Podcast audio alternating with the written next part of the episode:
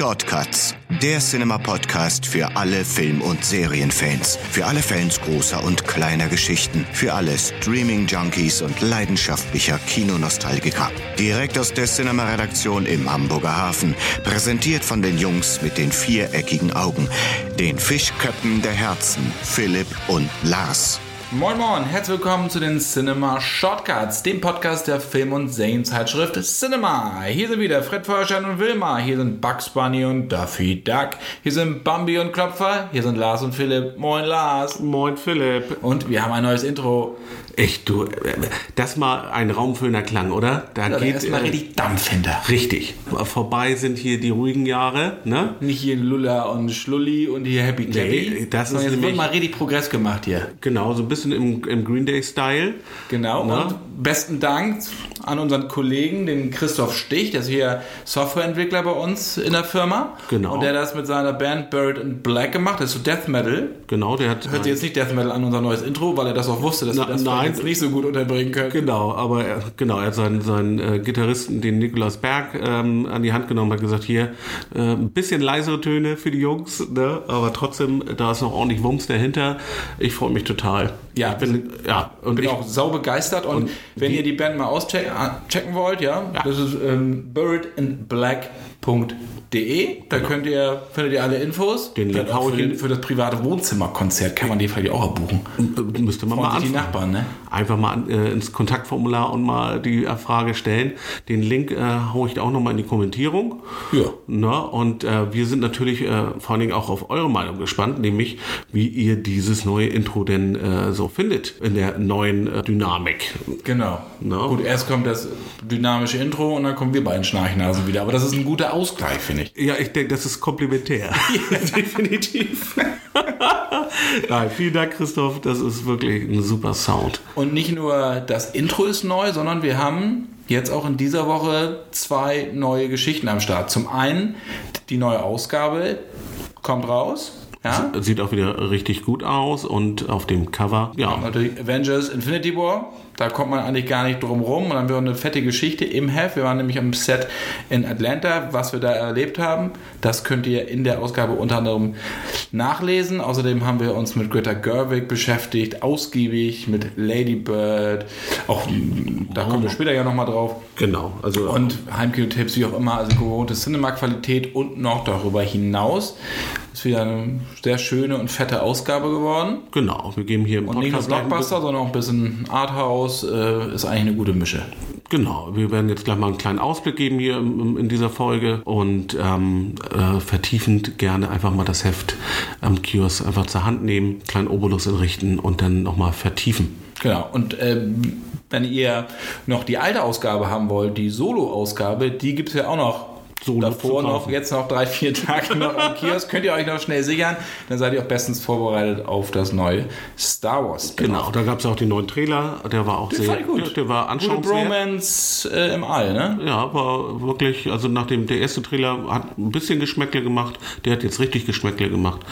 Und ja, aber jetzt machen wir mal Geschmäckle auf die Themen, die da kommen. Wir haben nämlich, und du hast es ja eben schon eingangs erwähnt, wir haben da noch ein zweites Projekt. Da noch ein riesen zweites Projekt. Wir haben in der letzten Ausgabe, in der Folge 5 15 schon angedeutet, dass da was ist. Wir haben es auch eigentlich schon verraten. Es geht nämlich um das Serienmagazin. Wir wollten da eigentlich in der Serie. Also Serienmagazin. Also so ein großes Geheimnis ist es eigentlich nicht mehr, wenn ihr die letzte Folge gehört habt.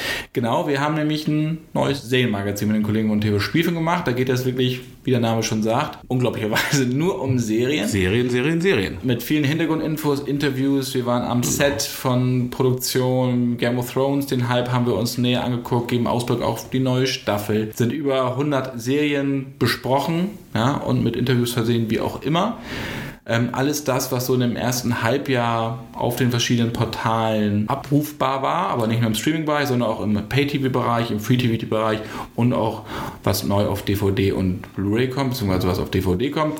Was ich auch, Blu-ray lassen wir jetzt auch mal weg. Was so. ich halt auch sehr schön finde, ähm, was ihr dort äh, umgesetzt habt, wenn es, äh, wenn ihr über eine neue Staffel, also ich, ich Shameless, fünfte Staffel ähm, geschrieben drin, habt. aber kannst du Genau, das ist ja nur ein Beispiel jetzt. Ich habe das Heft noch nicht in den Händen halten dürfen, aber dass ihr dann dann nochmal in einer, äh, wie, wie sagen die Profis, in einer Marginalspalte nochmal so einen kleinen Einstieg gibt, äh, was oder einen Ausblick, äh, Genau, Zeit gibt, was ist eigentlich äh, in den Staffeln äh, zuvor passiert, wo lohnt es sich nochmal in die eine oder andere Zum Beispiel bei Vikings haben wir das gemacht oder Game of Thrones natürlich, Ja. wo das so episch ist, so komplex ist. Da macht das einfach Sinn, wenn man nochmal so Infos für Spieleinsteiger haben wir das genannt.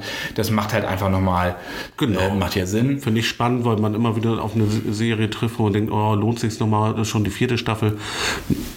Spätestens mit den Informationen, die ihr da bietet, ähm, lohnt es sich und äh, ist man dann auch gut gewappnet, dann einfach auch mal in so eine äh, laufende Serie einfach einzusteigen. Auf jeden Fall. Und Gefällt mir. dadurch, dass man ja, dass dann mittlerweile so viele Serien kommen, verliert man ja auch gerne mal den Überblick, gerade in dem. Streaming-Bereich. Also man weiß ja gar nicht mehr, was man noch gucken soll. Da hat man mal eine Sendung durchgeguckt, denkt man schon, ah, was kommt denn jetzt? Am, Genau. Was hat man jetzt mal in der Pipeline? Und da kommt das Serienmagazin natürlich ins Spiel, weil da sind auf jeden Fall Tipps dabei, von denen ihr wahrscheinlich auch noch nie gehört habt. Die Tipps, die euch der Algor- Algorithmus zum Beispiel von Netflix überhaupt nicht vorschlagen würde, weil ihr zum Beispiel nur Thriller guckt und er euch dann keine Komödien vorschlägt, zum Beispiel. Genau. Insofern schaut rein, ist jetzt am Kiosk für 94 erhältlich. Ich freue mich Sieht auch gut total aus. drauf. Ich bin Ja, habt ihr. ich finde es klasse, hat sehr viel Spaß gemacht, auch mit den Kollegen von Spielfilm dran zu arbeiten. Eure Kommentare, eure Meinung dazu würde mich natürlich auch noch interessieren. Also die neue Cinema am Kiosk, das Serienmagazin am Kiosk, neue Podcast-Folge am Start, mehr geht eigentlich nicht. Und damit haben wir eigentlich äh, Die Werbesendung geht erstmal abgeschlossen. neues Intro. Also, Neues Intro. Also es läuft. Äh, läuft bei uns äh, und äh, relativ zeitnah nach der äh, 15. Folge. Dann jetzt auch hier die Folge 16. Äh, du hattest es eben schon gesagt, die neue Podcast-Folge. Und äh, Lars beweist, er kann zählen. Ja, aber äh, nach Folge 20 wird schwierig bei mir. Aber schauen wir mal. Ne? Da fangen wir wieder bei 1 an. 20 plus 1. Genau. Die natürlichen Zahlen nicht mehr zu 20 messen. plus 2. Wollen wir loslegen? Du, Machen wir mit dem großen Überraschungshit. Mein in kleiner Jahr Marienkäfer. auf. Ja, mein kleiner Marienkäfer. Mein mein Marienkäfer auf Englisch heißt nämlich Ladybird. wusste ich auch nicht, ehrlicherweise. Was heißt, weißt du, wie, wie Schuster heißt? Weberknecht? Nein, Daddy Longleg. das jetzt. Äh, ehrlich? Ja, ist auch lustig. Ich, was ich heute noch äh, dazu lerne hier. Ja, das kannst du Wahnsinn. rausgehen, sonst platzt dein Gehirn, weil einfach schon so viel Wissen drin ist, Das geht schnell. dass, dass es rausfällt, meinst du? Genau. Das kommt in den Ohren raus. Genau, es geht um Ladybird. Großer Abräumer, ja. Zwei Golden Globes, fünf Oscar-Nominierungen, Überraschungshit, kleiner Indie-Film, Coming-of-Age-Story von Greta Gerwig. Auch eine Indie-Regisseurin, auch eine Schauspielerin. Hauptrolle Saoirse Ronan. Hört sich gut an und ist gut. Da hast du schon das Richtige gesagt. Ja, ich, ich muss sagen, ich habe mir den angeschaut und es ist so eine, so eine schöne, leichte äh, Teenie-Komödie, die mich so ein bisschen an, an, an äh, Tragikomödie, ne? Ja, äh, hat mich so ein bisschen an, an, an Juno, äh, so eine Mischung aus äh, Juno und, und äh, Heavenly Creatures. Ne, du hattest ja eben gesagt, ähm, geht um die Protagonistin äh, Christine McPherson, eine Teenagerin, die mit ihrer Mutter zusammenlebt. Ähm, sie nennt sich aber lieber Lady Bird. Nicht die Mutter, sondern Die nicht die genau, 17-Jährige, die ja. 17-Jährige. Und ähm, ja, führt in, in Sacramento, äh, Nordkalifornien, ich sag mal, so, ein- so ein, ja, ein typisches Vorstadtleben ähm, und ähm, geht zur katholischen Schule, immer schön in Uniform, alles ist recht bieder, recht in, in Bahn gelenkt.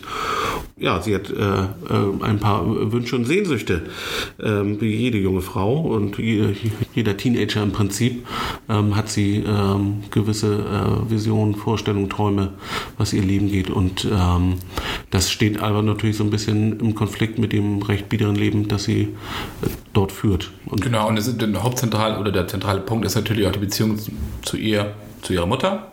Die beiden, die sich natürlich immer streiten, wie das ja so ist. die Mutter wird gespielt von, von und- Laurie Metcalf, die kennen wir aus äh, Roseanne oder Big Bang Theory. Ähm, ich fand das ganz großartig, die jetzt auch mal äh, auf der Leinwand. Ich, Die hat ja auch vor, vor Filme gemacht. Aber Bei das Rosanna war- hat sie Jackie gespielt. Genau, Jackie, die, Schwester, Schwester von von Roseanne und bei Big Bang Theory die, die äh, Mutter von äh, Leonard, nee, Quatsch, von, von Sheldon. Von Sheldon Cooper, genau. Genau. Ähm, und ich finde die richtig gut. Die ist super. Und, ähm, und die, auch hier, wie sie mit Saoirse Ronan agiert, so diese Streitereien sind echt sehr witzig, deshalb auch sehr nachdenklich. Es gibt die, die ist halt so witzig, aber die hat immer diesen, ne, dieses ernste, leicht zynische irgendwie so. Mhm. Ähm, das, das steht ihr sehr gut zu Gesicht. ne, und hat eine super Balance einfach der Film. Der hat einen guten, ich nenne das jetzt mal neudeutschen, guten Drive, der hat einen guten Wurf, der, der ist einfach, der ist einfach extrem liebenswert und der ist vor allem auch ehrlich und man merkt auch, dass Greta Gerwig, also die, die Regisseurin, auch so ein bisschen an den 80s-Klassikern sich orientiert hat, also was wie Pretty in Pink und Breakfast Club und diese mhm. ganzen, haben wir auch schon auch ausgiebig mal drüber gesprochen. Ja, Molly Ringwald. Atmet so ein bisschen den Geist, aber der Film ist nicht unbedingt für Teenager, sondern auch für Erwachsene, mhm, vor allem für Erwachsene, definitiv. Ähm, ohne jetzt groß irgendwelche Sexkram, diese Sexklamotten, also nicht im American Pie-Stil, so ist es nicht, obwohl ich auch ein großer Fan bin, hatte ich auch schon mal mich geoutet, aber eher so wie äh, einfach zu haben oder wie du gesagt hast, so Juno, genau. solche Geschichten. Ne? Also genau. Fand ich auch sehr gut. Und auch wieder so eine Indie-Regisseurin. Genau, wieder so eine Indie-Regisseurin, die auch auf dem, auf dem, am Set sehr viel getan hat, dass da die Stimmung gut ist. Ähm, und das färbt sich einfach dann auf das äh, finale Werk dann irgendwie ab. Ne? Also das ähm, ist wieder, wieder eine neue Regisseurin, die uns, äh, glaube ich, auch in Zukunft begleiten wird. Und Greta Gerwig hat über den Film gesagt, die Leute lieben Lady Bird, weil er mit so viel Liebe gemacht ist. Und ähm, gut, das hat natürlich jeder, sagt jeder Regisseur oder jede Regisseurin eigentlich über ihre Werke, über seine Werke, aber äh, in dem Fall, das merkt man im Film einfach an. So, und dass der wirklich mit extrem viel Herzblut gemacht ist und da war halt überambitioniert ist, sondern genau. dass die Regisseurin eine klare Vorstellung hatte, ihre Darsteller richtig mit eingebunden hat in die Handlung, auch in die Entwicklung der Handlung und der Charaktere und äh, dass es halt so ein Gemeinschaftsprojekt dann auch wirklich ist. Genau. Nicht von oben, nicht ohne irgendwelche weiß ich was, Studiodruck oder sowas, sondern. Genau, das, da, hinter jedem Film ist auch ein, auch ein, wirtschaftliches Interesse, aber das äh, war in dem Fall äh, tatsächlich dann auch nachgelagert. Ne? Und nicht das oberste Ziel, hier so viel Geld wie möglich rauszuschlagen. Genau, also insofern, Ladybird, guckt euch an, lohnt sich auf jeden. Genau, ab 19.04. Ab 19.04. Falls wir es noch nicht gesagt haben, ab 19.04. In den deutschen Lichtspielhäusern. Richtig, genau. Apropos Lichtspiele, ne, im, im äh, Fadenlicht äh, äh, tauchen wir also manchmal, oder hat man manchmal das Na, Gefühl, dass ja, da irgendwas, äh, ne, ist da was, äh, spielt da ein, die Vorstellung vielleicht, ein Streich, ähm, die, geht die Fantasie mit einem durch. Das ist ein Thema, das behandelt auch ein, oder ein Film, der auch am 19.04. erscheint, nämlich der Film Ghost Stories. Uh. Wieder genau mein Genre. Und nee, jetzt, jetzt, es geht um, komm, komm komm. Es geht um Geister. Ach, hör auf jetzt. Nein, ich sag's, ich, bin verrückt. Ich weiß. Siehst du, das ist so, und da ärgere ich mich auch, wenn so ein Titel einfach über, so fern ist von, von, von dem Grundtenor des Films, weißt du? Das ist Ghost Stories, Geister. Wie kommt das, äh, das wie, zueinander? Als wenn ein Lied, ja, schon gleich mit dem Songtitel anfängt. Ja, hör auf. Weißt du? Ja. Also, wenn es gleich losgeht und denkst du, ja, so? Ja, also warte, bis du den bringst. Gut, bei Ghost Stories, es geht halt eine Geistergeschichte und äh, es geht um paranormale Phänomene und das ist auch alles gut und das ist auch extrem altmodisch gemacht, weil dieser altmodische Grusel, der ist ja auch gerade extrem hip und in. Ne? Wir haben ja auch schon mal drüber gesprochen, so Frauen schwarz und was da nicht alles war. Genau. Das ist so das, das neue große Ding. Äh, Conjuring natürlich und Cities und so, diese ganze Torture-Porn-Welle ist im Kino abgeebbt oder diese Terror-Kino-Geschichte. Genau. Das hat an dem Kino-Moment nicht wirklich ja. spielt im Moment keine Rolle, sondern deswegen gucke ich auch wieder ich gucke guck auch wieder Grusel. Also ja, und das ist halt teilweise auch viel viel eindringlicher als dieses plakative Abschlachten von Menschen, äh, weil das wirklich Angst verursacht. Und wenn man dann mal aus dem Kino kommt, auch bei Ghost Stories, äh, ist ja auch unter anderem mit Martin Freeman prominent besetzt und basiert auch auf einem Theaterstück, was relativ interessant ist, dass ah. das Theaterstück verfilmt wurde. Äh, dann guckt man sich da schon mal so ein bisschen um, wenn man so um neun, zehn abends dann mhm. aus dem Kino kommt und dann allein nach Hause geht und die Tür. So, das, und das äh, unterstreicht der Film ja, das natürlich, ist, das dass ist man vielleicht nochmal äh, um die Ecke guckt, ob da nicht doch irgendwas steht. Ja, also es ist, es ist diese, die, dieses Gänsehaut-Feeling, aber das ist ein, äh, so ein schauerlich, also wohlig, wohl ein wohliger Schauer und nicht dieses ähm, völlige in äh, starre äh, Verfallen, äh, wie, wie, ich das bei den Splatterfilmen habe. Genau, und hat auch einen guten Endtwist, muss ich auch gestehen. Wollen wir, also, noch einmal ganz kurz die Synopsis einmal? Also, die Synopsis? Ja. Der feine Herr kann Latein. Aber hallo. Meine Fresse. Ich habe alle Asterix gelesen. Moritori Tesalutant, ja. die Todgeweihten grüßen dich. Das So habe ich auch angefangen. wusste gar nicht, dass du mich, mich mal morgens auch erlebt hast. Also das, da komme komm ich dem schon, Hast du schon sehr Latein, nah. Latein in der Schule gehabt? Nee, aber ich habe alle Asterix und Obelix gelesen. Ich hatte kein Latein. Bis auch Französisch hast du gehabt, oder? Ich, auch nicht. Wie, das hast du denn gemacht? Ich hatte Spanisch. Spanisch, ja, das, Ja, das das, Feuer brennt immer noch. Ja, das- Oder flackert noch Das, so. das ist ja bei die mir. letzten Überlebens, Ich- ja, Überlebensflackern. Das ist ja äh, praktisch äh, nativ bei mir vorgelagert. Dann nenne ich dich nur noch Banderas. Mach das bitte. Las Banderas. Lars Banderas, genau. Las Fidesz Las Palmas Boulevard. Das heißt Las Vegas und La Las Banderas, genau. Ja, und du, Genau, sprich doch einfach über die Synopsis. Genau. Na, es geht nämlich. Also über den Inhalt. Na, lohnt sich auch darüber zu sprechen, denn es geht hier um, um, um äh, hier um Professor Philip Goodman, gespielt von ähm, Andy Newman, der auch Regie geführt hat zusammen mit Jeremy Dyson. Der Knallhart recherchiert, Seschke. Ja, er und ich. äh, Ich und er. Also wir beiden. Also er recherchiert nämlich auch knallhart, denn er äh, will eigentlich genau diesen, diesen unheimlichen äh, Ereignissen, Begegnungen ähm, auf den Grund gehen und praktisch die Wahrheit dahinter aufklären. Er will das als Unfug darstellen. Er glaubt da nicht dran. Er glaubt nicht dran und er will der Welt da draußen zeigen, das ist alles, alles Unsinn. Und, ähm, Kokolores, ne? Genau. Ähm, und er trifft dann auf seinen, seinen also praktisch seinen alten Mentor, der eigentlich als verschollen galt, der ihn ja dazu bringt, äh, drei, äh, sich mit drei Personen zu beschäftigen, die ähm, jeweils alle eine gewisse Begegnung hatten. Das ist dann zum einen ähm, den äh, besagten Martin Freeman, der Mike Priddle äh, spielt, ein Geschäftsmann, äh, trifft auf einen Irrenhaus-Nachtwächter Tommy Matthews, ähm, gespielt von Paul äh, Whitehouse, und ähm, auf ähm, noch einen weiteren, der mir gerade nicht einfällt. Und ähm, Genau, jeder, genau, jeder hat eine Geschichte und ähm, das und das ist ja jetzt erwartungsgemäß vielleicht dann er sich dann vielleicht am Anfang noch bestätigt fühlt, dass das alles Unfunk ist und dass das alles sich äh, erklären lässt und mehr wollen wir eigentlich auch gar nicht verraten Nee, lieber und nicht. das macht es wirklich unheimlich, unheimlich gut auch und Ich fühle mich, ähm, als ich den Film so geguckt hatte, so ein bisschen erinnert an einen Film, dessen Namen ich jetzt eigentlich nicht sagen darf. der weil- dessen Namen nicht genannt werden darf. Ja, weil dann im Zweifel der Endtwist auch so ein bisschen. Also es ist ein John Cusack-Film. Mehr sage ich nicht.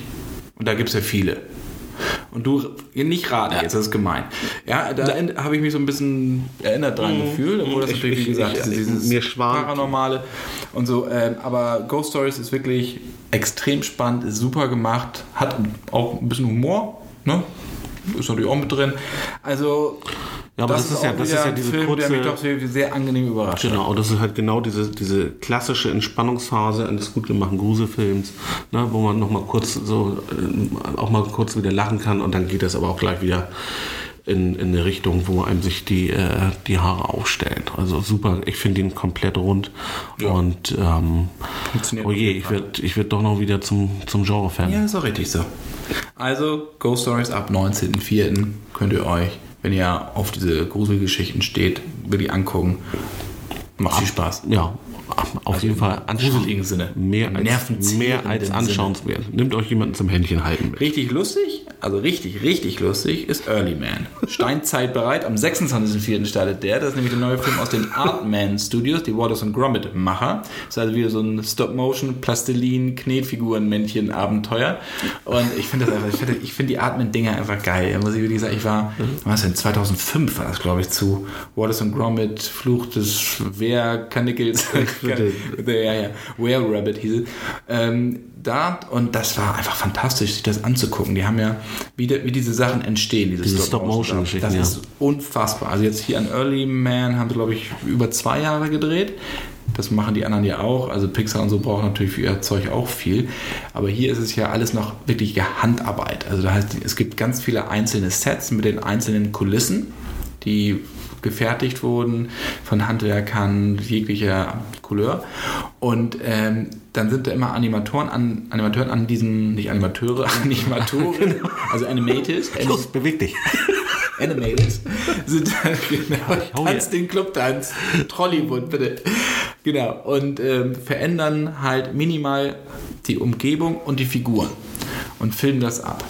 Also wenn sie am Ende des Tages zwei Sekunden Filmmaterial zusammen haben, können sie zufrieden sein. Das ist sehr, sehr aufwendig. Und die Gesichter von diesen Das Männchen... ist so ungefähr, als wenn man uns bei der Arbeit mit einer Kamera begleitet. ja, wir arbeiten ja so langsam, dass wir in der Zeit zurückreisen. Es, ja, ich fühle mich viel jünger, wenn ich hier rauskomme. Ja, es ist so, es ist so.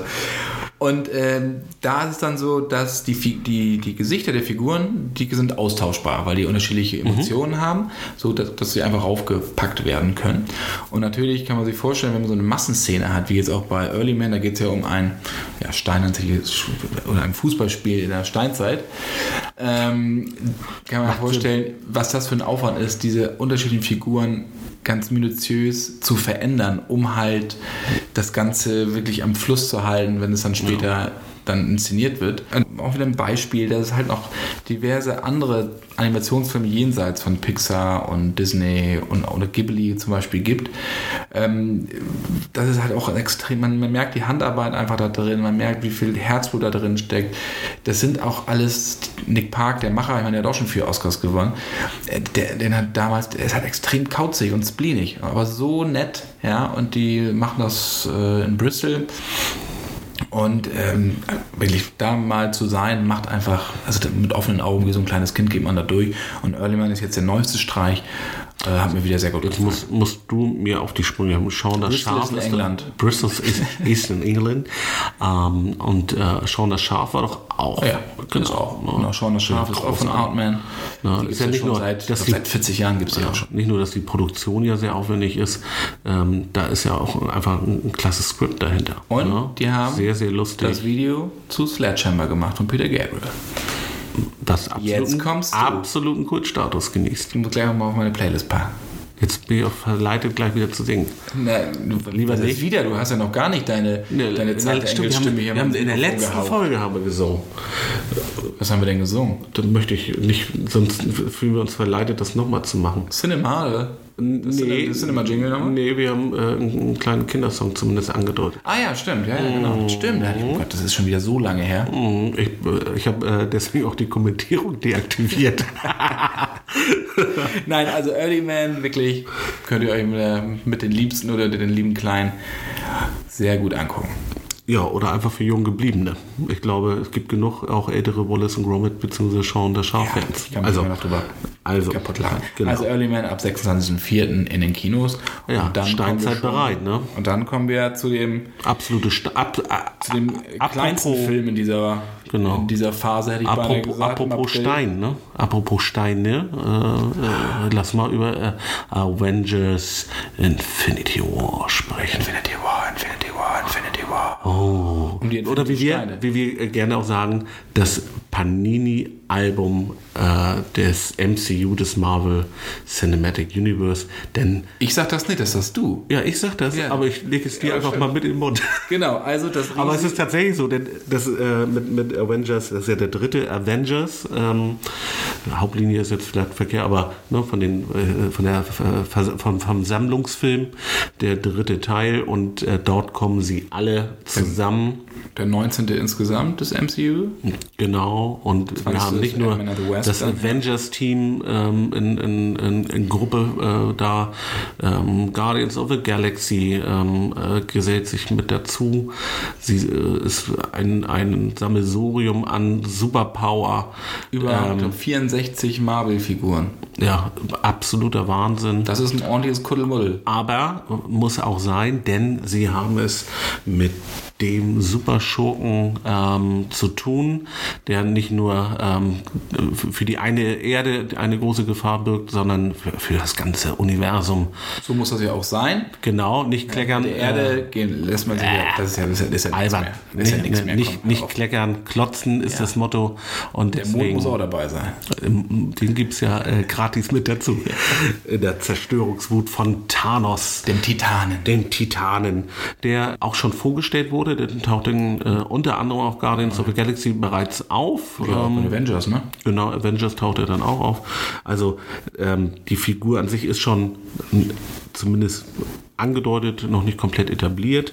Äh, Josh Brolin hat äh, der Figur sein Gesicht verliehen. Ja, Motion Capture, ne? Genau. Man erkennt Josh Brolin jetzt nicht wirklich, aber Genau, und ähm, ja, ähm, Thanos ähm, macht einen kleinen Ausflug zur Erde auf der Suche nach den sogenannten Infinity-Steinen, die ähm, äh, ja, jeder Stein für sich einen, einen, äh, ja, ein, eine gewisse Kraft birgt und in, äh, in Summe praktisch, äh, wie wird das so schön, äh, äh, einem die Macht verleiht, mit einem Fingerschnippen das komplette Universum zerstört. Also ganz bescheiden. Ähm, ähm, und äh, der Thanos, der hat dann auch noch den äh, passenden Handschuh dafür, so einen goldenen Handschuh, ähm, wo die Steine, das ist eine Einfassung, ähm, da einfach schön platziert werden können und das gibt ihnen die Power und dadurch, äh, dass da ja ein, ein gewisses Sammelsurium an Superhelden vorhanden ist, äh, kommt er auch nicht alleine. Er hat sich ein Anti-Helden-Team ähm, an seine Seite gestellt, die Black Order und ähm, die hilft ihm dabei, ähm, an diese Steine heranzukommen, die unter anderem auch bei dem ein oder anderen Avenger äh, im äh, Besitz sich befindet. Und Doctor Strange zum Beispiel. Doctor Strange, äh, Vision hat es auf der Stirn kleben, unter anderem. Und es gibt auch noch ein paar Steinchen, äh, die äh, vielleicht jetzt noch nicht ganz offensichtlich Sind die bei, bei Justice League auch vergraben, wie die Muttersteine? so ähnlich. Also, ja, also Das ist doch geil. Ich meine, gut, dass du, ja, da sind halt, super riese Muttersteine und super powervoll, aber geil irgendwo vergraben. ja, Unter irgendeinem so Baum. äh. Da, da, Aber man merkt halt auch, da sind halt auch viele Parallelen in den, in den Geschichten zum Teil auch drin. Ne? Da, der eine hat da mal geguckt und andersrum. Aber die Geschichte an, an sich, das auch die Comicreihe, ähm, das ist schon, schon ein echter Meilenstein für diese, ähm, für diese Comicreihe. Und die Karten werden vor allen Dingen auch wieder neu gemischt. Also Genau, muss und so das sagen, ist- dass die Avengers halt nicht mehr die sind, Genau, die also man kennt, also von früher das, das Kernteam in Iron Man und Genau, Thor ja- und Captain America und so, sondern es wird vollkommen neu durchmischt. Das ist ja auch immer der Vorteil von Marvel. Das haben wir auch in vergangenen Sendungen immer mal wieder betont, dass sie es ja immer wieder schaffen, das MCU jung zu halten, indem sie Helden aus der zweiten Reihe nach vorne genau. äh, haben kommen lassen, unter anderem auch Black Panther.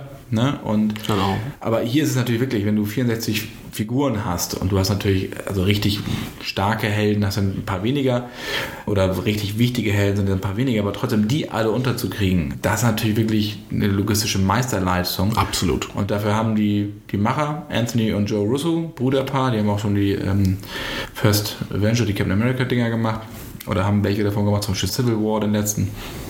Ähm, haben sie zum Beispiel für jeden Charakter kleine Filme gedreht.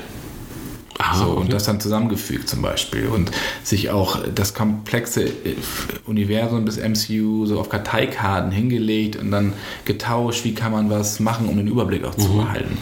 Weil sie auch sagten, ja, es bringt ja nichts, wenn wir Rocket, also von Guardians of the Galaxy, den Schießversperren da einfach durchs Bild laufen lassen, einmal winken lassen und einmal eine Kanone abfeuern. Nö, das das bringt ja nun nichts, er muss ja auch in die Story eingebunden werden, sonst können wir ihn auch gleich rauslassen. Und das passiert hier. Ja, das ist spannend. Deswegen haben sie auch, das ist, ist ja zwei Teile angelegt. Ähm, ähm, der vierte Avenger wird auch dann, nimmt dann, ja, die ist die Fortsetzung die, dieses Infinity War. Und ähm, das haben sie auch im äh, fast einem Rutsch auch durchgedreht, um das einfach da auch, auch äh, irgendwie ähm, dann auch durchzuhalten, ne? von der Disziplin her. Also Ja, das ist wir natürlich nicht komplett durchgedreht, aber, Nee, das ist ne, eine aber logistische Meisterleistung, auch die ganzen Genau. Schauspieler ans Set zu karren, das muss man Genau. ja auch sagen. Ich meine, Paul Rudd, der hat es, das war gut, die haben hauptsächlich in Atlanta gedreht, in Georgia. Ähm, und Paul Rudd hat da parallel ähm, Ant-Man 2 gedreht, also Ant-Man and the Wasp, und äh, dass er einfach rübergehen konnte. Genau. Die anderen nicht, die anderen mussten halt angekarrt werden. Genau, aber auch die haben ja auch noch parallel Projekte gehabt, ne? Paul Bettany beispielsweise ähm, mit äh, jetzt Hans Solo. Ne? Also das ist schon ähm, wirklich eine Meisterleistung und das ist das, was natürlich auch so interessant ist. Äh, sie schaffen sich halt mit diesen zwei Teilen jetzt, äh, angefangen jetzt mit, mit dem ersten Infinity War Film, praktisch schon die nächste Perspektive für das, was danach kommt. Also die nächste 18 Phase, ne? genau, das ist wirklich ein Meilenstein. Die, die 18 Filme davor haben auf, ich sag mal, auf dieses Zwischenfinale, möchte ich das mal bezeichnen, hingearbeitet. Und dann geht es in die, in die, ähm, New Avengers Zukunft. Und da mischen sich auch, das ist natürlich auch die Gelegenheit, den einen oder anderen Schauspieler, der jetzt vielleicht auch nicht mehr ganz bei der Sache ist oder sich einfach mal in neue Projekte stürzen möchte. Ähm, Chris Evans steht da zur äh, Diskussion ja unter anderem. Robert Downey auch, ne? Robert Downey auch. Und das ist natürlich jetzt auch die Möglichkeit, da ein bisschen äh, aufzuräumen. Die Comics äh, geben einem die Gelegenheit, also die äh, Figur, die, die äh, Chris Evans verkörpert, die hat durchlebt auch einige Phasen und äh, verliert auch mal den Captain America Status. Den hat er jetzt ja aktuell auch verloren. jetzt gerade extrem interessant. Also nach genau. Civil War muss ich sagen, jetzt habe ich Lust auf Captain America. Ich fand genau. die Filme auch vorher okay, und, aber war nie so. Nee, und jetzt ist, genau, aber jetzt ist halt die Frage, was passiert mit ihm in der aktuellen Comic-Reihe? Ähm, hat ähm, der Ur-Captain America den Staffelstab weitergegeben an äh, Falcon, der auch in. Woher war es auch der Winter Soldier? Der hat ja, der, ja auch mit Bucky Zeit hat das gemacht, genau. Also, also da ist nur in den Comics, wir genau. jetzt hier keine Spoiler. Nein, nein, nein, nein das ist die reine Comic-Geschichte. Da gibt es aktuell zwei Optionen. Entweder könnte es Bucky sein oder Bucky werden der Winter Soldier, der aber eventuell auch der sogenannte White Wolf werden könnte. Ähm, das ist jetzt aus, aus ähm, dem End, der End-Credit-Szene ähm, aus Marvel Black Panther so ein bisschen äh, in den Raum geworfen, äh, weil er da auch als White Wolf äh, bezeichnet wird. White Wolf ist praktisch so, so ein ja, an, an, der Seite stehen zum, zum Black Panther. Das in der Ursprungsgeschichte sein, äh, sein, äh, sein Bruder, sein Halbbruder, meine ich. Gut, also da ergeben sich neue Optionen. Könnte auch, wie gesagt, der Falken sein. Das ist der aktuelle Captain America. Du hast, wie du gesagt hast, Robert Downey Jr. gibt auch, oder die Figur Iron Man gibt auch im Comic den Staffelstab weiter ähm, an eine junge Dame. Und auch Thor äh, wird, verschwindet in den aktuellen Comics ähm, und wird auch von einer, von einer jungen Dame dann verkörpert. Also Wieder, da passiert unterstrichen in genau, den Comics und wir genau, reden ja nicht über die Filme. Genau, also da passiert viel und auch da, jetzt reden wir weiter nochmal kurz über die Comics. Ähm, nächste Figur Vision, der ja auch mit dem Infinity-Stein Stein äh, versehen ist. Da gibt es einen ganz großen äh, Tenor, nämlich da geht es dann um die New Avenger, der in den Comics nämlich in einer Version stirbt und seine, seine große Liebe, die auch eine Avenger ist, Scarlet Witch, äh, dreht durch. Und daraus ergeben sich wieder ganz neue Geschichten und die New Avengers werden gegründet. Also auch da, wenn man sich an die Comics orientiert, könnte auch Vision äh, ein Opfer praktisch des Infinity War werden, wenn man das so ein bisschen thematisch drüber zieht. Also es ist eine Menge Stoff, können wir stundenlang jetzt äh, drüber debattieren, habe ich jetzt auch gleich gemacht. Aber ähm, auf jeden Fall sehr, sehr spannend, was kommt jetzt dann nach, nach dem zweiten Infinity War. Ne? Und wer stirbt jetzt in dem ersten Teil und äh, also welche Figur ähm, und was passiert im, im, im, zweiten Teil und wie sieht das dann aus danach, wenn es in die nächste MCU-Phase geht. Genau, und die Kritik, sehr, sehr spannend. Die Kritik, wie der Film jetzt schlussendlich ist, das sagen wir euch dann kurz vor Kinostart, weil wir uns jetzt nicht schon vorwegnehmen, finde ich. Wir wollten euch jetzt mal so ein bisschen hinführen ja, und ja. das nicht schon vollkommen uns schon ein Thema für die nächste Sendung wegnehmen. Ich finde dann, so kurz vor Kinostart, könnt ihr euch dann nochmal genau informieren, hier bei uns, wie der Film denn geworden ist. Ja, definitiv. und auch vielleicht im Vergleich zu Justice League. Ja, das, das können wir jetzt schon sagen. Äh, nein, können wir, nein können wir nicht sagen. Nein, das ist, ist, ist, auch, auch nicht so richtig vergleichbar. Nein, nicht wirklich. Aber wie gesagt, Avengers Infinity War startet auch am 26.04. und die Kritik folgt dann in der nächsten Ausgabe. Richtig. Das war Kino. Jetzt machen wir Pantoffelkino, wie es in den 80ern hieß. Oder in den Pantoffelkino? Pantoffelkino, also Heimkino-Streaming. Und da nehme ich mal eine Sache vorweg. Das ist ein äh, Film, der ist auf DVD erhältlich. Ähm, der ist allerdings schon etwas länger raus. Nur ich war heute Morgen tatsächlich nochmal in meinem Hobbykeller, wie du mal so schön sagst, in meinem DVD-Raum und habe nochmal geguckt, welchen Klassiker ich denn heute mal besprechen möchte. Mhm. Und da ist mir ein Film ins Auge gefallen, der nicht als Klassiker gilt und den kann ich da auch nicht rein zwängen in die Geschichte, so wie du das immer machst, wenn du irgendwelche komischen Klassiker Hallo, ich, ich sitze sitz dir gegenüber. du warst das. Ich, ich lässt doch nicht über. Du kannst, warte doch, bis, bis ich raus bin. Du kannst mich, kurz rausgehen. Du kannst mich sehen. Ich dachte. Ghost Stories. Wie dem auch immer sei. Also, es ist ein, ähm, ein, Thriller und da möchte ich euch gerne eigentlich nochmal so ein bisschen drauf hinführen, gerade auch im Hinblick darauf, dass ja viele diese Nordic Noir Sachen sehr gut finden. Diese Scandic Noir heißt es ja auch, diese Schweden-Krimis oder eigentlich Schwede, ja. Oder Island-Krimis oder wie auch immer. Oder norwegischen Krimis, dann haben wir alles. Und zwar, oder die finnischen habe ich gerade vergessen, ne?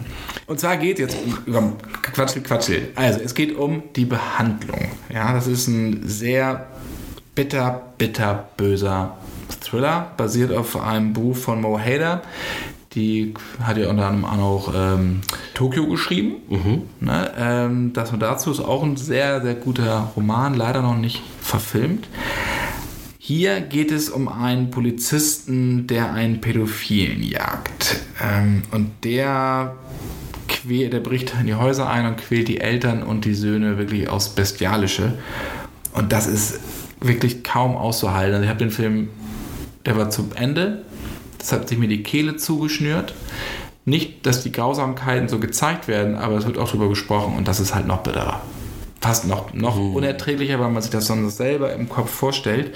Und der hat mich echt lange nicht losgelassen. Ich habe ihn seitdem auch nicht wieder angeguckt. Ich habe ihn nicht mit meiner Frau angeguckt. Ich habe ihn auch sonst nicht, weil ich das einfach nicht ertragen konnte. Also das ist wirklich, wo man denkt, auch manche Filme oder manche Bücher sollten vielleicht nicht verfilmt werden, um das Ganze noch zu visualisieren, auch das Leid der Opfer Ja. und auch das Leid des Polizisten, dessen Bruder auch verschwunden ist vor Jahren. Also das ist, äh, der taucht wirklich in die Niederung so der, der menschlichen Seele hinab. Das muss man vielleicht mal so zusammenfassen. Wer auf harten Tobak steht, ich weiß, glaube, der ist auch ab 16 freigegeben. Also wir reden hier jetzt nicht über halt Torture-Zeug und sowas, also jetzt nicht im, im Hostel-Stil. Nur- nur Aber es ist Seelentorture. halt extrem Psychoterror. Dann solltet ihr auf jeden Fall zu die Behandlung greifen. So viel nur dazu. Ist ein bisschen Downer, aber wie gesagt, der ist halt Ja. echt bitter. Aber das, ich kam da nur, als ich so die, die Sachen da durchgeguckt hatte. Gut, da habe ich auch wieder ein paar komische Sachen entdeckt, Hast die, ich hast du- vielleicht, hast du mal ein bisschen die ich vielleicht mal wieder so weggeben sollte. Aber das, da kommen wir später noch mal zu. Ja, da fühle ich mich jetzt so ein bisschen lost. Lars, ganz im Ernst, wenn die Überleitung, dann noch mal was Vernünftiges. Du haust hier immer irgendwelche Sachen außer Lameng raus. Bloß weil du eine lange Leitung hast, heißt es ja nicht, dass meine Überleitung äh, nicht gut ist. Äh, denn wenn wir über Lost reden, dann red, meine ich natürlich, reden wir über Lost in Space. Da ist jetzt auch gerade eine Plakatkampagne Ja, draußen. nur eine kleine, ne? Ja, Kommt man eigentlich auch nicht richtig drum rum. nee, nicht so wirklich. Und ja, Lost in Space, man fühlt sich auch äh, in der Serie so ein bisschen lost. Ähm, das Thema ist alt. Es gab mal eine, eine alte Schwarz-Weiß-Serie. Äh, Das war in den 60ern, ne? Genau. Also war auch farbig und so. Genau, dann gab es einen, einen interessanten Film, unter anderem mit Gary Oldman. einen doofen Film. Ein- gab's. einen ein richtig, Matt richtig doofen Film. der war genauso gut wie damals, äh, der war relativ äh, gleich in der Zeit wie Wing Commander mit Freddie Prinze Jr. Der, der war auch so bitter. Jesus, war, Aber es waren Raumschiffe drin. ja, das stimmt natürlich, aber das war alles, oh Gottes Willen, das sollte die hatten eigentlich auch- ein die hatten auch Start eines. Franchises werden bei, äh, ne, mit ähm, Lost in Space, der Film. Der ging gar nicht. Das Nee, ging gar nicht. Jetzt haben es wieder neu ausgelegt. Die Originalserie hieß ja Verschollen im Weltraum. Das war so eine Rombisonade über eine Familie, die auf einem Genau. Planeten strandet. Das ist hier auch so. Hier ein paar Charaktere wurden ein bisschen modernisiert, ein bisschen aufgehübscht. Die Familie hier, die strandet, die versteht sich auch nicht so wirklich. Kurz vor der Scheidung müssen sich wieder zusammenraufen und so. Mich hat das wirklich nicht überzeugt. Also dieser Hype, der darum gemacht wird, gerade auch durch diese Plakatkampagne, aber ich fand das jetzt nicht so doll. Ich, kann- ich kann Ja, dazu so nur sagen, im, im Vorfeld ähm, hat äh, Netflix sehr, sehr, sehr gute Sci-Fi-Serien ähm, The Expanse, das ist ja dein Ding, ist, ist super, einer ne? meiner aktuellen Favoriten oder jüngst hier Altered Carbon. Also da gibt es sehr, sehr viele gute Beispiele äh, von sehr, sehr guten Sci-Fi-Serien. Ne, Star Trek Discovery ist ja jetzt auch noch nicht so lange äh, her. Ähm, insofern, da ist einfach da hinkt der Vergleich, weil es gibt einfach, äh, die Referenzen sind zu gut aktuell. Und die Wie, sind wie auch ist noch das eigentlich ausgegangen? Bist du damit zufrieden? Äh, Discovery? Mit, mit Discovery, ich bin mir ein bisschen, ich finde ja diese, da geht es ja unter anderem um dieses Paralleluniversum, ne, praktisch ein, so spiegelverkehrt, ne, da sind die, äh, ist, das, ist die Föderation böse. Fand ich gut den Twist. Mir fehlte so ein bisschen äh, der Hauch des Klassikers. Ne, also das ist so ein bisschen, ja, es ist eine hervorragend gemachte Sci-Fi-Serie, aber es atmet oder hat nicht die, die, diese Star Trek-Seele, ähm, die ich mir gewünscht habe. Ich bin ausgestiegen irgendwann, deswegen. ja, also da sind sich aber viele auch uneins. Also wir beiden mögen ja die mit Scott Bakula die, die Enterprise. Enterprise. Viele finden die komplett doof. Ich glaube, das ist, da hat jeder für sich so seine Favorites. Auch viele fanden Voyager nicht gut. Ich fand Voyager auch nicht so gut. Chakotay fand ich super. Ja, genau. Aber es gibt auch wieder auch sehr viele, die, die, die, die richtig gut fanden. Also da kann, ich glaube, da kannst du nicht, äh, es ist, entspricht auf jeden Fall dem Zeitgeist. Punkte. So. Und, ja, gut, genau. Lost in Space. Und halt. Lost in Space ähm, ja, bleibt, bleibt verloren im Weltall. Ja, so. lassen wir es, ne? Genau. Gut, ist ja ab sofort bei Netflix abrufbar. Und am 19.04. ist auch bei Netflix startet The Alienist. Das ist auch ein großes Ding. Genau. Die Alienist, Hat die Einkreisung mit Daniel Brühl ja, ist mal wieder, oder seine erste Fernsehhauptrolle, wenn ich ja, mich nicht täusche. Er hat ja angefangen bei Verbotene Liebe, wusstest du das eigentlich? Das wusste ich nicht tatsächlich.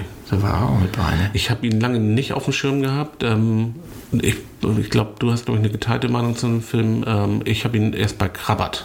Ich bin großer Fan des Buches von, ja. von Ottfried, äh, Ottfried Preußler. Ich fand den auch Und fand den Film fand ich sehr gut, aber der war hier jetzt intern, glaube ich, so. Bisschen umstritten so, war der, Genau. Also, ähm, aber da über, über Krabbert bin ich äh, auf Daniel Brühl gestoßen. Äh, und das ist gut, dass du den deutschen Titel nochmal genannt hast, weil wenn man ihn dann äh, erscheint ab 19.04. auf Netflix, ähm, die, die, diese neue Serie, dort wird man ihn unter Alienist unter dem Originaltitel nicht finden. Also da muss man schon äh, einkreisen. Also Einkreisung. Die Einkreisung. Dann ja. findet man ihn auch. Willst du weitermachen? Soll ich noch? Ja, also, wie gesagt, Daniel Brühl können wir ganz kurz nochmal drauf eingehen, weil ich den, ich mag ihn einfach extrem gerne, habe ihn auch ein paar Mal gesprochen.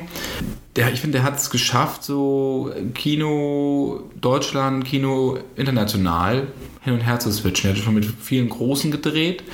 Ähm, hat ja angefangen auch so Spanien und sowas ist ja auch, ähm, und äh, spricht ja auch perfekt Spanisch, ist auch spanischer Herkunft und hat dann so den Übergang. Hat, bei Marvel war er dabei, bei Civil War hat er einen Bösewicht gespielt, Semo, Semo, das hat er genau. gut gemacht, fand ich. Ähm, jetzt hier die Serie mit Dakota Fanning und äh, Luke Evans. Also, dickes Ding, großes Projekt.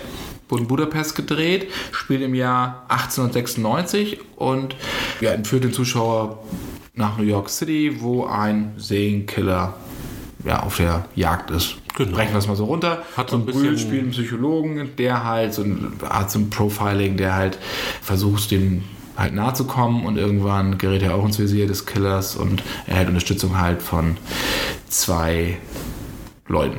Von genau. einem Illustrator, gespielt von Luke Evans. Genau. Und aus dem halt Hobbit kennen. Von, genau. Luke Evans kennen wir aus dem Hobbit. Luke Evans äh, hat ähm, ab dem zweiten Hobbit mitgespielt. Stimmt. Jesus, was du, jetzt muss mich hier noch verbessern. Ja, alles gut. Krieg ich mal ein Fleischsternchen. Fleischsternchen oder, oder, oder Fleißsternchen. Der je, je, je nach Nuschellevel. Ja. Ich sag dir. Nee, also das ist wie gesagt so eine extrem atmosphärische Zeitreise, sehr akribisch produziert, ganz viele Details, das auch wirklich den Zuschauer was in diese Zeit so ähm, katapultieren, also, zurückkatapultieren und es basiert halt auf einem Roman von Caleb Carr, nämlich Die Einkreisung. Genau, Caleb Carr kenne ich. Ich bin ein großer Sherlock Holmes Fiction-Fan. Äh, Caleb Carr hat sehr, sehr gute Sherlock Holmes Geschichten äh, geschrieben. Äh, ist ein wirklich, äh, wirklich guter Autor. Den hat man vielleicht jetzt in Deutschland nicht unbedingt immer auf dem, auf dem Einkaufszettel, äh, wenn man in Buchhandel ist. Aber ähm, ich, ich finde, dass er ein sehr, sehr, sehr guter Autor ist. Ähm, über die Serie vielleicht ist es ja so ein bisschen, ist ja auch so ein bisschen äh, ja, auf der amerikanischen Seite im, im, im viktorianischen Zeitalter, aber natürlich in, in den Staaten. Da gibt es ja sehr, sehr viele Filme moment, äh, oder auch Serien, die in, in diesem Zeitalter äh, angesiedelt sind. Das heißt, die Messlatte ist ja da auch recht hoch, weil also auch, auch bei Netflix selber, Penny Dreadful beispielsweise, super, super. Frankenstein Chronicles, ähm, die auch gerade auf Netflix. Nicht so super. Nicht so super, aber das Setting ist gut gemacht. Äh, Tabu, ähm, Ripper Street, also es gibt da unheimlich viele gute Serien und ich behaupte mal, und das liegt jetzt nicht nur am Cast, dass diese Serie da äh, Minimum auf Augenhöhe sich äh, bewegen wird. Und ich finde das auch mal schön, dass es dann auch nicht nur immer im, im, im England äh, des 19. Jahrhunderts stattfindet, sondern auch wenn es jetzt zeitlich ein bisschen später, ne, äh, Gangs of New York ist ja auch, wie ich finde, ein sehr, sehr guter Film, ähm, spielt aber zeitlich ein bisschen früher. Ähm, aber dass es auch so ein bisschen mal da wieder rüber schwappt und man so ein bisschen auch mal zeigt, was im 19. Jahrhundert noch äh, an anderen Orten so äh, stattgefunden hat. Oder hätte stattfinden können oder halt fiktiv eingebettet. Ich habe ja vorab schon einige Folgen sehen dürfen. Aha. So erlaubt ist es aber nicht. Und ich muss sagen, dass das Aha. wirklich richtig gut geworden ist. Also das, sicherlich kann man im Vorwert manchmal so ein bisschen routiniert erzählt und wie auch immer, aber die Atmosphäre stimmt einfach. Und auch wie der Psychologe, also Daniel Brühl, immer sich in den Geist des, des Killers hineinversetzt und selber auch so abdriftet und so äh, und was das für eine Gefahr auch mit sich bringt, das wird hier top eingefangen. Also mir hat das sehr, sehr gut gefallen. Und Dakota Fanning haben wir noch gar nicht gesagt. Die spielt nämlich die erste Frau im New Yorker Polizeidienst. Das haben wir unter den Tisch fallen lassen. okay. Basiert auf einer realen Figur, nämlich auf Minnie G. Kelly. Da muss ich allerdings ablesen. Und das war, äh, die, die ist ihrem Chef damals. Und das war kein geringerer als Theodore Roosevelt, der spätere Präsident. Und dem ist sie in den Polizeidienst gewollt. So nochmal ein bisschen Geschichtsunterricht haben wir hier auch nochmal für euch. Haken hinter. Haken hinter, dann. Ich fühle mich aufgeschlaut. Vielen Dank dafür. Oh, auch ein sehr schönes Wort. Das waren die Streaming-Tipps. Und was folgt nach den äh, Streaming-Tipps? Äh, Im Normalfall, wenn man äh, äh, unseren Podcast vorbereitet lauscht, hätte, genau, wenn man sich vorbereitet, wenn man unseren Podcast lauscht, wird man schon ahnen können. Wir schauen mal, weil du hast eben schon gesagt, in deinen Hobbykeller äh, hast du schon geschaut. Wir äh, haben auch ein paar Klassiker-Tipps. Klassiker-Tipps. Das war jetzt so ein bisschen angespielt, weil du ja. Gut, ich habe halt auch mal was ein bisschen jünger ist, aber, aber einfach richtig gut. Ja, du hast einen Aber diesmal habe ich aber wirklich mal einen, äh, der auch schon ein bisschen, der, der jetzt äh, schon knapp über 20 Jahre jung ist, äh, über 30 Jahre, äh, knapp über 30 Jahre jung ist, nämlich Die Reise ins Ich im Originaltitel Inner Space. Ein richtig lustiger, auch Fiction-Film ähm, mit Dennis Quaid, der äh, Ende der 80er so eine ganz große Zeit hatte. Hast du ihn damals im Kino gesehen, einen? Ich habe ihn tatsächlich im Kino gesehen, ja. auch. Eigentlich auch. War, ein, war und ist ein fantastischer Film. Der kann natürlich jetzt von, ich sag mal, von den Effekten nicht mehr mithalten mit aktuellen Filmen, aber ich äh, vom Humor finde ich ihn immer noch, äh, Mit Sharknado schon. ja, ja, ja. Ich finde Mit den Asylum-Dingern auf jeden Fall. Ja, ich finde ihn super auf jeden Fall. Geht um Tuck Pendleton, das ist ein Pilot, gespielt von Dennis Quaid, der an einem Experiment teilnimmt, was äh, ja, darauf hinaufläuft, dass sie ihn äh, mi- mikro, mikro klein, mikrobisch klein machen äh, äh, mit einem U-Boot zusammen und dann in eigentlich geplant, das Blutgefäß eines äh, Kaninchens zu injizieren. Das geht aber alles so ein bisschen äh, daneben ähm, und er landet äh, im Körper eines äh, Hypochonders, äh, genannt Jack Putter, äh, gespielt von Martin Short. Und dann überschlagen sich die Ereignisse. Äh, er verschafft sich Gehör im wahrsten Sinne. Die beliebteste ist- Kritikerfloskel, dann überschlagen sich die Ereignisse. Und dann überschlagen sich die alle. Überstürzen. Genau, Jack Putter denkt am Anfang noch, er hört Stimmen und äh, droht irgendwie durchzudrehen. Das ist aber natürlich Dennis Quaid in seinem U-Boot, der sich Gehör verschafft, sozusagen im Körper. Und dann geht es darum natürlich, dass äh, Dennis irgendwie mal wieder raus möchte da. Ne? Naja, und er muss ja auch noch irgendwelche Krankheiten besiegen. Das, kommt auch, die Abwehrkräfte ja, dann muss er noch dagegen Genau, kämpfen genau. So. Das ist halt noch. Genau. Und was, das weiß ich doch, ich war ja noch nicht so alt, ähm, als ich den Film gesehen habe. Der ist 27. jetzt von sieben. Der ist ja nun 87, das heißt, ich war da elf. Ja? Und da gibt es eine Szene, die, Mac Ryan spielt ja auch mit. So alt bist Und du. da, Okay. dann fährt er doch im Körper von Mac Ryan lang. Kannst du dich daran noch erinnern? ja, das stimmt. Und dann stimmt. sieht er doch sein eigenes Baby. Ach ja, stimmt. Und da habe ich selbst, als ich elf war, dachte ich so, oh, das ist, ja, das ist ein super Twist. Fand ich super. Ja, war, ja, ja, war Ja, groß. ne? Ja, Oder war ich da beim anderen Film? Nee, das war der. Nee, das, das war. Ryan und Das so. Äh, also Reisens ich, fand ich vollkommen super. Auch, auch ein Film, den man eigentlich nicht mehr richtig auf dem Zettel hat. Joe Dante gedreht. genau. Ich habe extra mal geguckt. Genau, das war jetzt auch ein Film, der auch seit langem nicht mehr so richtig äh, im, im, äh, im Fernsehen stattgefunden hat. Und äh, der ist auch noch äh, verfügbar, ähm, wenn man mal schaut, irgendwie nach einer DVD. Also da lohnt sich auch mal äh, einfach mal zuschlagen. No. Muss ich sagen, top. Hatte ich schon vergessen. I, Guck ich thank, mir jetzt I thank you.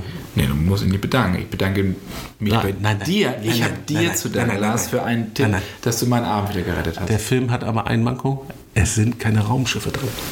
naja, Aber wobei, ja, wenn er da durch den Körper reist, sieht das ja, fast aus wie ein Raumschiff. Das nächste Mal stelle ich Wing Commander vor. Genau, die, genau, die, die bittersten, guilty, bittersten Guilty Pleasures. Ja, das geht- ja, können wir gerne machen.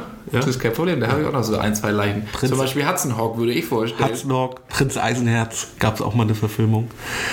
ja, von Aber da, das Beste war der Soundtrack. Der Soundtrack war gut. Über Hudson Hawk lasse ich echt nichts kommen. Hudson Hawk, Geiler Soundtrack. können wir, den können wir nicht als schlechten Film darstellen, weil der ist nicht schlecht. like to swing on a star. Hieß das, der Song nicht irgendwie so? Oder swingst, ich weiß nicht, irgendwie so. Wir schweifen ab. Wir schweifen ab, kommen wir zu meinem. Ich habe ja schon mal einen Western vorgestellt als Tipp, Ja. wen du dich recht erinnern kannst. ja. Und zwar hatte ich ja Rio Bravo vorgestellt. Ne? Aber das hast du schon wieder vergessen, interessiert dich nicht. Ne? Mit Dean Martin, John Dein Name war? genau, du kannst mich immer noch sehen. Und jetzt hatte ich gedacht, komm, ein weiterer John Wayne, der muss jetzt mal her. Die vier Söhne der Katie Elder. Ein großartiger Spätwestern, ein Edelwestern, wie es ja immer so schön heißt. Gedreht von Henry Hathaway. Und der ist, der ist kraftvoll, der ist spannend, der, die Charaktere funktionieren. Es geht ja um vier Brüder, die aus allen Himmelsrichtungen wieder zusammenkommen, weil Mutter tot, Vater auch tot, stellt sich dann heraus, dass er, na, wie dem auch immer sei, und äh, verteidigen dann ihr Land und wie auch immer. Legen sich natürlich wieder mit einem Überbanditen an oder einem großen Grundbesitzer, wie es ja so schön ist. Und dieses ganze Ding, das funktioniert auch, weil John Wayne wieder auf den Martin trifft. Das ist ja so auch eins meiner Lieblings, so ich liebe den Martin einfach abgöttisch immer noch. Und äh, das Ganze funktioniert halt. Titelsong singt Johnny Cash. Gut, Das ist da, auch- kommt, da kommt ja einiges zusammen.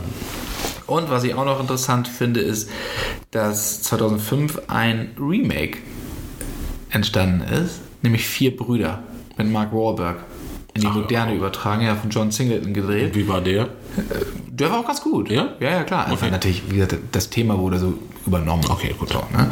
Aber den kann ich euch wirklich en- empfehlen. Auch, gerade auch die, die, die Emma Bernstein Töne, die da kommen, die Komposition, einfach super. Diese, diese Cinemascope-Fotografie und so, das ist einfach echt. Mir war gar nicht bewusst, dass du so ein. Western-Fan bist. Nee, ich bin auch nicht so ein Western-Fan, aber, Aber ich ich habe so dich oft drüber reden. ja, ich habe aber, ich habe so fünf, sechs Western, die mich nachhaltig geprägt haben. So, das war glorreichen Sieben natürlich, Rio Bravo, Katie Elder, Eldorado, Rio Grande und Hondo. Das sind so die Dinger, die ich, mit denen bin ich aufgewachsen. Ich, also die, die haben mich tierisch gekriegt. Und der schwarze Falke vielleicht auch noch, wobei der hm, so mit abstreben. Jetzt, jetzt guckst du, ne? Ja, ich ich wollte immer so ein Hemd haben wie John Wayne. Es gab so die typischen John Wayne-Hemd, die wollte ich immer haben. Ich habe einfach das Problem, ich habe in meiner Kindheit, weil mein Vater auch ein großer Western-Fan ist, sehr, sehr viele gesehen, aber ich habe ich hab mir nie die Mühe gemacht, mal genau zu gucken, was, was habe ich da eigentlich gesehen. Ich habe mich da über so berieseln lassen. Rauchende Colts hast du gesehen. Im Ja, gut, also die, die Klassiker, die habe ich natürlich auch irgendwie alle auf dem Schirm. Und kennst aber, du der Kopfgeldjäger, Steve, äh, Steve McQueen? Josh, der Kopfgeldjäger? Nein, Das ist auch klasse, gibt es auch auf DVD, ich glaube die erste können wir Staffel. gleich gucken, wenn der Podcast durch ist. Ja, das ist auch klasse. Josh. Habe ich auch, mal, vielleicht fand ich mal- auch super. vielleicht machen wir vielleicht ein mal. bisschen schnarchig jetzt, aber Vielleicht können wir bei passender Gelegenheit einfach mal ein Western-Spezial machen. ein Western-Spezial. Ja. Das ist ja auch mal interessant. Ja, also wie gesagt, das sind unsere Klassiker-Tipps. Die Reise ins Ich von äh, Klopfer und die vier Söhne der Katie Elder von Bambi. Hallöchen. Ja, haben wir das. Und du hattest ja eben gesagt, Johnny Cash hat den Soundtrack gemacht. Das ist die Überleitung zur Mucke, nämlich Musik. Und die kommt offensichtlich sehr gut an bei euch, die Kategorie, weil wir kriegen Laufend, Post, laufend. Äh, und sind da sehr, sehr begeistert, dass da ihr so, so schön mitmacht. Und wir haben uns zwei ausgesucht. Lars hat auch einen Tipp quasi angenommen. Ne? Den bespricht er von der genau. Saskia. Der ist ganz, ganz aktuell von Saskia. Schöne Grüße. Saskia ist Schöne Grüße auch, genau. ähm, eine absolute Marvel-Spezialistin. Das vielleicht am Rande. Da kommen wir vielleicht nochmal bei Gelegenheit dazu, auch mal Saskia äh, äh, zu Wort kommen zu lassen. Die ist wirklich eine große Comic- und, und Filmexpertin, was Marvel angeht. Aber sie hat auch ähm, da die ein oder andere Expertise, was Soundtracks angeht und hat mir diesen Tipp ans Herz gelegt. Tron Legacy. Geht also um den zweiten Tron-Teil und ähm, von 2010 und das ist ähm, ein Soundtrack, der komplett von Daft Punk gemacht wurde und äh, Perfekt. das ist mal, ich hatte den überhaupt nicht auf dem Schirm und habe mir den, ich habe mir den ja, kurz, kurz vor, vor, vor dieser Aufnahme hier nochmal angehört. Der ist also wahnsinnig gut. Also es hat dieses, diese, diese videosphärischen Klänge, äh, wie wir sie jetzt aus Stranger Things zum Beispiel erlebt haben. Also ich sag mal, ich nenne es aber, es ist gar nicht so der typische Videogame-Sound, aber es ist das, was man mit den 80er Jahren so assoziiert. Und richtig gut inszeniert, äh, richtig gut umgesetzt, dann auch noch immer so ein paar Zitatschnipsel irgendwie mit eingebaut. Also Daft Punk ist ja eh Der Film war Absolut der, gut. Der Film war eine Gurke. Aber der der Film war Soundtrack- Quark. Das muss man einfach mal so sagen. Der sah unfassbar gut aus. Der hatte aber der hatte keine Seele. Dieser Film. Ja, das ist- Und das war das große Problem. Deswegen war der dann auch echt Quark.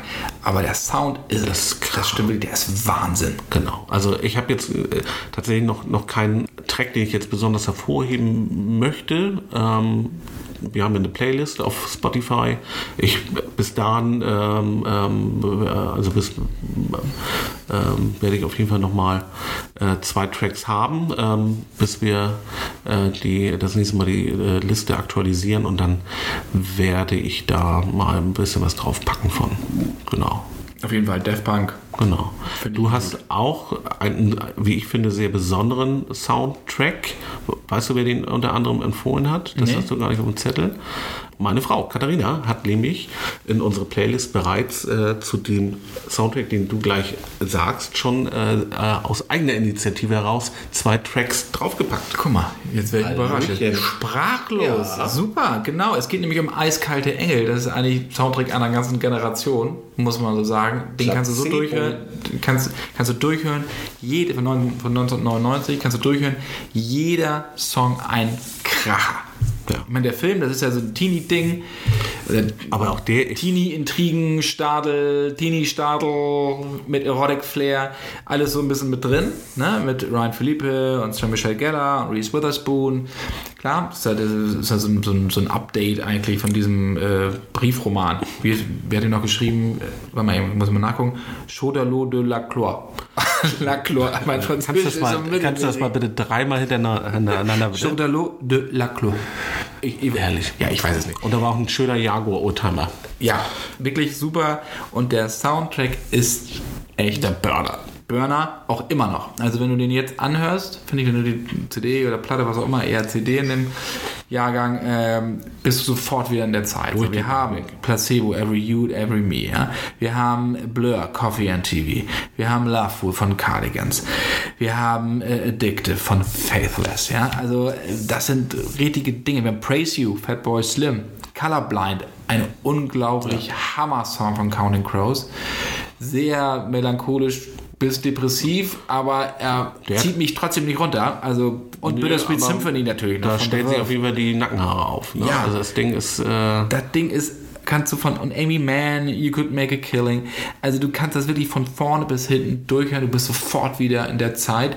Und er ist, und das ist ja auch wichtig, er ist perfekt auf den Film eingestellt und abgestimmt. Ja, es ist nicht, viele Soundtracks oder viele Filme oder Regisseure neigen ja dazu, auch ihren, ihre Filme zuzukleistern mit irgendwelchen Pop-Songs. Ja, also das passt überhaupt nicht zur Stimmung. Hier passt jeder Song. ja, unterschreibe ich einfach.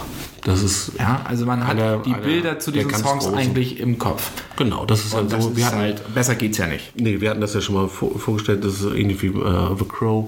Also das ist wirklich einmal in der, äh, passend in die Dramaturgie äh, eingesponnen und ähm, ja, ist ein fantastischer Soundtrack. Haben wir auch schon äh, auf der, auf der äh, Playlist auch schon zwei Songs drauf. Ihr habt noch nicht nachgeguckt, welche hat Katharina darauf ge... ich meine ähm, Placebo und Colorblind. Den habe ich mir nämlich auch auf meine private Playlist nochmal raufgepackt, den wollte ich gleich nochmal im Auto hören. Also ganz fantastisch. Und wie gesagt, ich werde nochmal gucken, welche zwei, drei Tracks ich von, von Tron Legacy auch nochmal auf die Spotify-Playlist raufpacke, deren URL so lang ist, dass ich sie jetzt nicht nochmal äh, äh, im Detail aufsagen möchte hier im Podcast, aber ich packe äh, die entsprechende, äh, den entsprechenden Link in die Kommentierung dieser Folge. So, und ich versuche jetzt nochmal mit dem Autor von Gefährliche Liebschaft, jetzt Ah, habe ich hör noch auf. mal den kompletten Namen nochmal eben zusammen. Also, Pierre-Ambroise François Jourdalot de Lacroix. Gesundheit. Oder? Äh, Ich finde, das musste ich jetzt nochmal machen. wenn du so einen Namen hast, ne? wenn du so einen Namen hast, ne, da ist doch die Karriere äh, vorprogrammiert. Mein, mein, mein Bruder wird Ne? die Hände über dem Kopf zusammenschlagen, weil er immer versucht hat, mir Französisch beizubringen. Und er hat mit mir stundenlang gesessen und irgendwelche Verben geübt. Hm. Aber ich muss Ja. sagen, einmal verstehe ich. Doch, wenn, wenn Leute reden, verstehe ich es. Aber meine Aussprache ist so mittel. Ich bin durchweg mit. Ja, aber dafür kannst du Latein. Ui.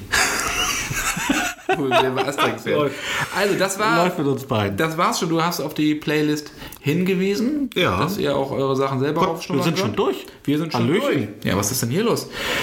Haben uns sehr gefreut, dass ihr uns zugehört habt. Wir entlassen euch mit unserem neuen Intro, was jetzt das Outro ist. Genau. Intro, Intro wie Outro. Ähm, Nochmal vielen, Links vielen wie Dank. rechts. Genau. Buried in Black. Von hinten wie von vorn. Freundeskreis-Song, Anna, ANNA. Oh je, Ja, oh je. Das ist eine Textzeile. Wir sind, ja kein wir sind kein Musikpodcast. Das ist wohl richtig. Freundchen. Freund. mein lieber Herr Gesangsverein.